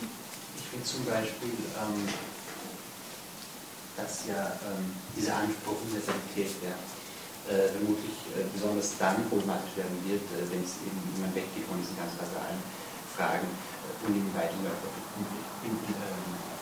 wie der Ethik, je weiter man auch da fortschreitet und je, je konkreter man wird. Äh, und zum Beispiel äh, Leid, äh, kann man ja sagen, ist im Bereich der Ethik zum Beispiel ja ein, ein sehr, können wir sagen, sehr basaler Begriff, äh, sehr grundlegender. Ähm, wobei man auch da schon, auch schon ähm, ja, mit Leid auch schon fragen könnte, äh, Nietzsche zum Beispiel, äh, würde ich behaupten, äh, würde ja sagen, äh, Leid ist eben nicht die, die äh, nicht eine grundlegende Kategorie der Ethik. Äh, und man könnte sich durchaus eben eine Ethik vorstellen, die, ähm, die im Rahmen die, die ähm, Leid sehr stark Bezug auf andere Werte äh, wo eben das Leiden äh, von bestimmten Begriffen überhaupt keine Rolle spielt. Ähm, aber ich würde sagen, Nietzsche wird gar keine äh, eigene Moral oder eigene Ethik vertreten, insofern. Bitte? Äh, Nietzsche führt ja jetzt keine alternative Ethik an und sagt jetzt nicht, ähm, Leid ist in dieser wahren ethischen Theorie kein, kein wichtiger Aspekt in kritisierter Moral an sich überhaupt. Ja, was Nietzsche konkret sagt, ist erstmal wurscht äh, Aber ähm, ich meine prinzipiell, ähm, dass äh, Leid eben nicht diesen einfachen, äh, einfach nur negativen Wert in einer, im Rahmen einer Ethik haben muss. Aber Entschuldigung, sind wir denn überhaupt schon so weit? Ich meine, dass ich das einen Schmerz als Schmerz wahrnehme und sage, es ist richtig oder wahr, hier Schmerz zu empfinden, da sind wir noch nicht beim Wollen. Oder verpasse ich da jetzt wieder was? Das könnte zunächst einfach mal so ist es halt. Ne? Da haben wir noch keine Ethik gebaut. Und ich stelle nur fest, dass diese Empfindung, dieses Fühlen, das in gewissem Sinne ein Werten ist, objektiv zu dieser Situation passt, gehört. Ja, natürlich kann ich da die unterschiedlichsten Wollen draus machen, wahrscheinlich. Also, oder bin ich da jetzt falsch? Nein, also man, ich glaube, dass, dass, dass Nietzsche aus einem Rahmen kommt, der ihn die Dinge in gewissem Licht auch sehen lässt. Und der Versuch bei Husserl ist, ob, ob ihm das ja, ich, ich stimme schon zu. Ja. Äh, allerdings der Versuch ist, ähm, und bei Schmerz finde ich, ist es ein, ein, ein, recht, ein recht überzeugendes Beispiel, zu sagen, ähm, ganz egal aus welchem kulturellen Rahmen, ich muss immer irgendwelche Ableitungen dazu nehmen. Also im Christentum zum Beispiel hat ja Leid eine durchaus positive Konnotation, aber eben weil es zur Erlösung führt oder weil der Körper so und so als unwert äh, wahrgenommen wird und so weiter und so weiter. Also äh, der, der, Anspruch ist einfach, äh, was, was ist auf dem, de, de, was fundiert sich auf einer Erfahrung von Schmerz? Es stimmt schon, dass natürlich ja. für uns als, als äh, physische Lebewesen Schmerz äh, auf sehr basale Weise immer äh, eben äh, gewisse Reaktionen, äh, die darauf abzielen, Schmerz zu beseitigen, hervorruft. Das ist insofern, dass wir insofern schon sehr stark tendieren, äh, Schmerz immer negativ zu sehen. Ähm, aber ich frage mich, wie sinnvoll ist es, eine Ethik darauf aufzubauen, dass man eben ich glaube, Ja, durch welche Prinzipien soll ich denn das werten? ich glaube, es ist der jeweilige Kontext, der gegeben ist und der Ding, wie Schmerz, wie Leid und Weg wahrgenommen wird, äh, in Bezug auf andere Werte, die äh, eben die Schmerzwahrnehmung auch dann wieder äh, beeinflussen. Ähm, das. Mhm. Ja. Also ich sehe nicht, dass, dass Husserl darauf die Ethik bauen würde. Mir scheint die zentrale Unterscheidung die zwischen niederen und höheren Gefühlen zu sein auf, auf die er die Ethik bauen Also das wirklich Sittliche sehe ich bei ihm erst dort einsteigen, wo er von höherem Gefühl spricht. Ja. Das so, das auch, ja. ja. Das hätte ich sehr spannend gefunden, weil ich gar nicht, also weil da das Problem, das wir vom Schmerz haben, ist, dass das, glaube ich, hier das Problem ist, also wir haben hier nicht diesen Los, also diese reine Schmerzerfahrung losgelöst von Beimischungen. Eben wie gerade im Christentum, da sind die Beimischungen schon drin. Und dadurch scheint sich Husserl an dem zentralen Problem eben zu, zu drücken. Aber die Beimischungen sind doch gerade das Problem, das in, in kulturell auch verschiebt. Das, das sage ich auch, ja. Ja, aber ich glaube, das würde, da würde er wahrscheinlich zustimmen, aber, aber wenn wir die Unterscheidung mitmachen können zwischen, zwischen höheren und niederen Gefühlsakten, also dass, ob, wenn sich die wirklich halten lässt, glaube ich schon, dass, dass, dass er dann glaubt, dass er was er gewonnen hätte dadurch für seine Ethik. Also das, das war für mich der springende Punkt an sich. In, in seiner Ethik im behaupten, äh, dass diese, ähm, die Probleme, die wir jetzt schon die ganze Zeit Zusammenhang mit Relativismus und so weiter und so fort, im Zusammenhang mit äh, der Wahrnehmung von Schmerz äh, diskutiert haben, ähm, dann immer problematischer werden, je, äh, je näher man eben dieser zentralen Unterscheidung von äh, höheren und niedrigeren Werten kommt. Ähm, denn diese Unterscheidung, äh, die würde ich sagen, ist dann schon im Grunde eine, eine aber da würde gerade, denke ich, den, also das, was du angesprochen hast im Forum, also diesen äh, Konflikt der, der, Güter oder Hypergüter, ich sehe ihn da nicht dagegen argumentieren, prinzipiell. Also außer ich lese ihn sehr schräg. Also ähm, ich glaube, der würde da durchaus zustimmen. Also das, äh, ich glaube nicht, dass er uns allen vorschreiben würde, wie wir genau in einer Situation jetzt zu fühlen. Nein, vor allem ganz wichtig, das habe ich halt viel zu wenig betont in unseren drei Stündchen da zu Husserl. Was man auch nicht vergessen darf, diese ganze die, die Willenssphäre. Wir haben uns ganz stark aufs Werten jetzt konzentriert, aber er sagt, was das Wollen betrifft, steht das Individuum immer in einer Situation. Und da kommt es ihm ganz stark auf den situativen Kontext an, was gewollt werden kann überhaupt. Und äh, da, also da, da äh, hat er nur den Anspruch, und er sagt, dass den einzigen Anspruch auf Gültigkeit, den ich hier erheben kann, ist, dass ich sagen kann, jeder müsste in meiner Situation unter genau diesen Bedingungen auch das machen, was ich mache. Äh, und da, also die, er erhebt eigentlich beim Werten, ich würde dafür im Grunde auch dafür argumentieren, diese Situationsbezogenheit, die er im Wollen betont, bei diesen Vorlesungen 1914 ist es vor allem, die vielleicht auch aufs Werten mitzunehmen. Aber ja, also das, das ist was, was ich ein bisschen unterschlagen habe. Insofern natürlich und auch, es ist, es ist halt ein, ein, ein unausgearbeiteter Ansatz. Aber ich würde sagen, das, äh, würde hier auch nicht so die große Diskrepanz sehen. Also da kann man, glaube ich, schon, bei diesen basalen Dingen, die er versucht, kann man, muss, muss man natürlich dann auch abwägen und muss, muss Situationen einbeziehen und so weiter.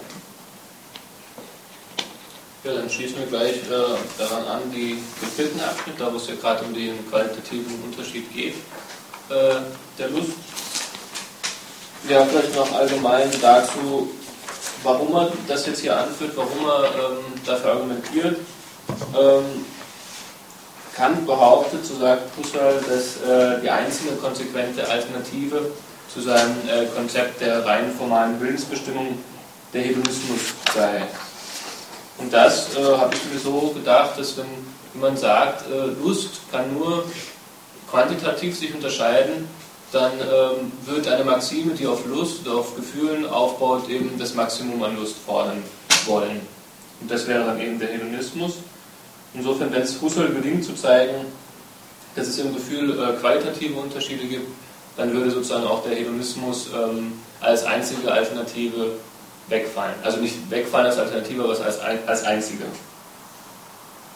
Ja, das Argument, warum es qualitative Unterschiede in der Lust bzw. im Gefühl gibt, habe ich jetzt hier versucht kurz äh, anzuführen.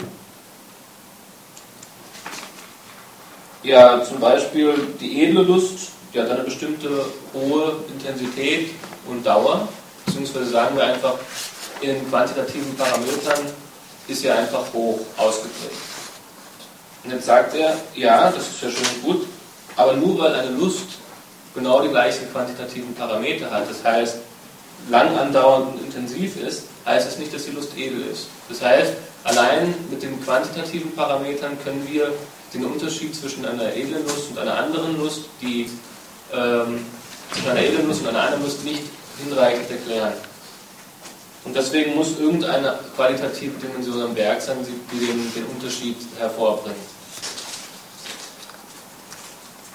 Aber, so sagt er auch, ähm, der Unterschied der Qualität heißt jetzt nicht, dass es eine andere Qualitätsgattung ist, wie zum Beispiel der qualitative Unterschied zwischen Hören und Sehen, ähm, sondern es ist einfach ein Unterschied auf einer qualitativen Dimension. Es sind nicht zwei qualitative Dimensionen, eine qualitative Dimension zum Beispiel Hören, die andere qualitative Dimension Sehen, sondern es ist ein, äh, eine qualitative Dimension und hinsichtlich dieser unterscheiden sich die verschiedenen Gefühle. Also so habe ich es zumindest für mich. Weil sie vorziehen.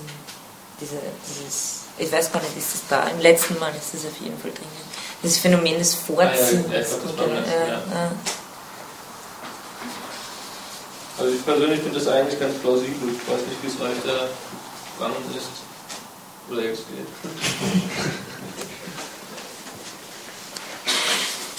Also ich, ich glaube, äh, also ich finde es faszinierend, dass er diese ganzen Gefühlsmoralisten nicht einfach nur so weg, wegstreicht, sondern äh, dass, er, dass er glaubt, dass die auch Intuitionen hatten, die wichtig waren. Und was mir schon plausibel erscheint, ist diese eine Intuition, bei, selbst bei Mill zum Beispiel, äh, dass äh, kaum einer von uns äh, ein Schwein würde sein wollen. Und, ja, lieber ein, lieber ein äh, lieber ein unzufriedener Sokrates als ein zufriedenes Schwein. Genau, ja.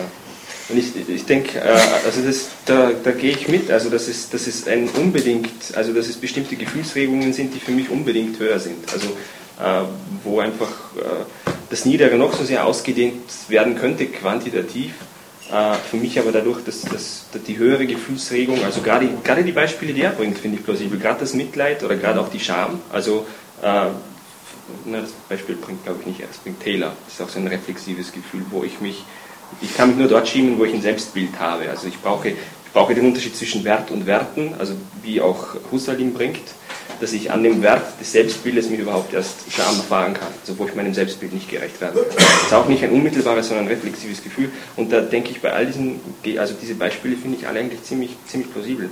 Ähm, also von, von, rein von der Intuition her leuchtet es mir ein. Also ob, ob man das jetzt durchargumentieren kann, weiß ich jetzt nicht. Also ja, ich meine, ich glaube, sowohl Husserl als auch Mill, der ja mit Bentham in dem Punkt nichts zu tun hat, weil Bentham ja wirklich behauptet, man kann ja. sich das alles ausrechnen und, mhm. und Mill hat seinen Aristoteles gelesen mit drei Jahren und konnte ja damals schon Altgriechisch und so. Und ähm, der baut das ganz stark ein im Grunde genommen und sagt, äh, nein, also das sind ja schöne Argumentationen, warum? Er sagt, jeder, der, Mill versucht da sehr schön ganz genaue Kriterien aufzustellen und sagt, jeder, der das Höhere sozusagen erfahren hat, würde es dann vorziehen.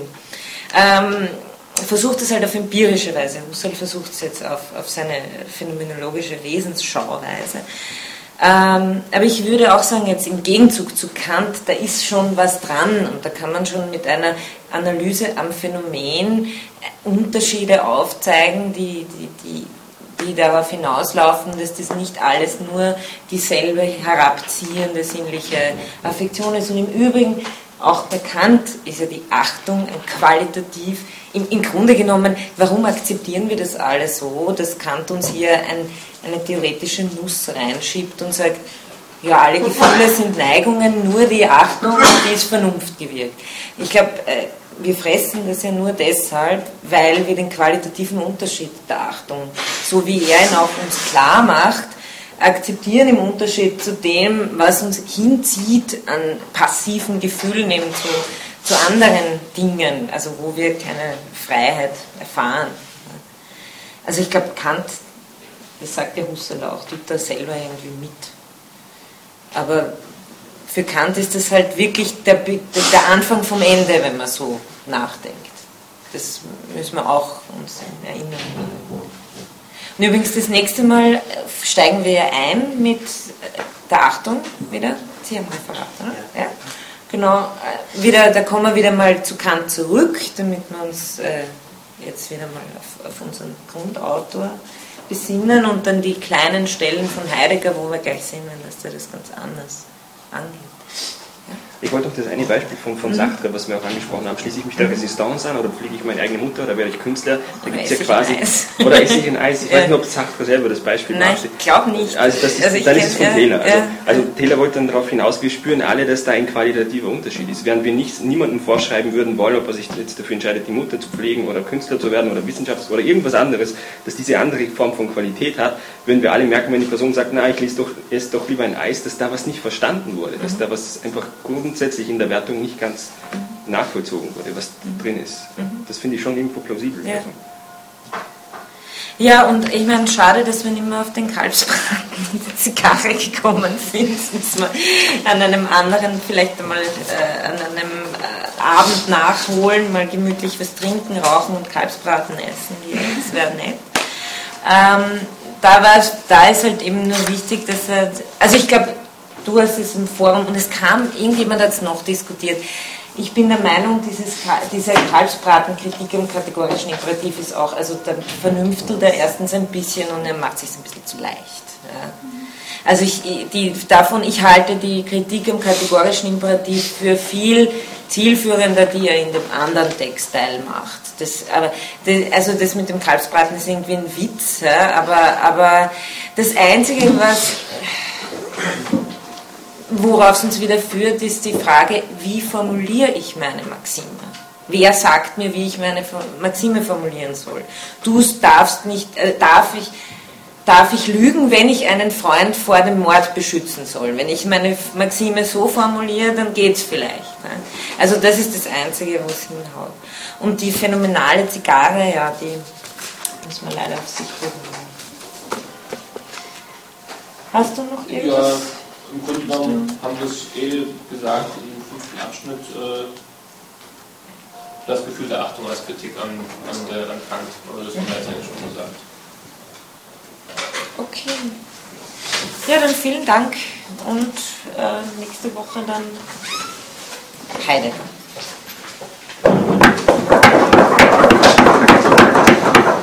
Thank you. Amén.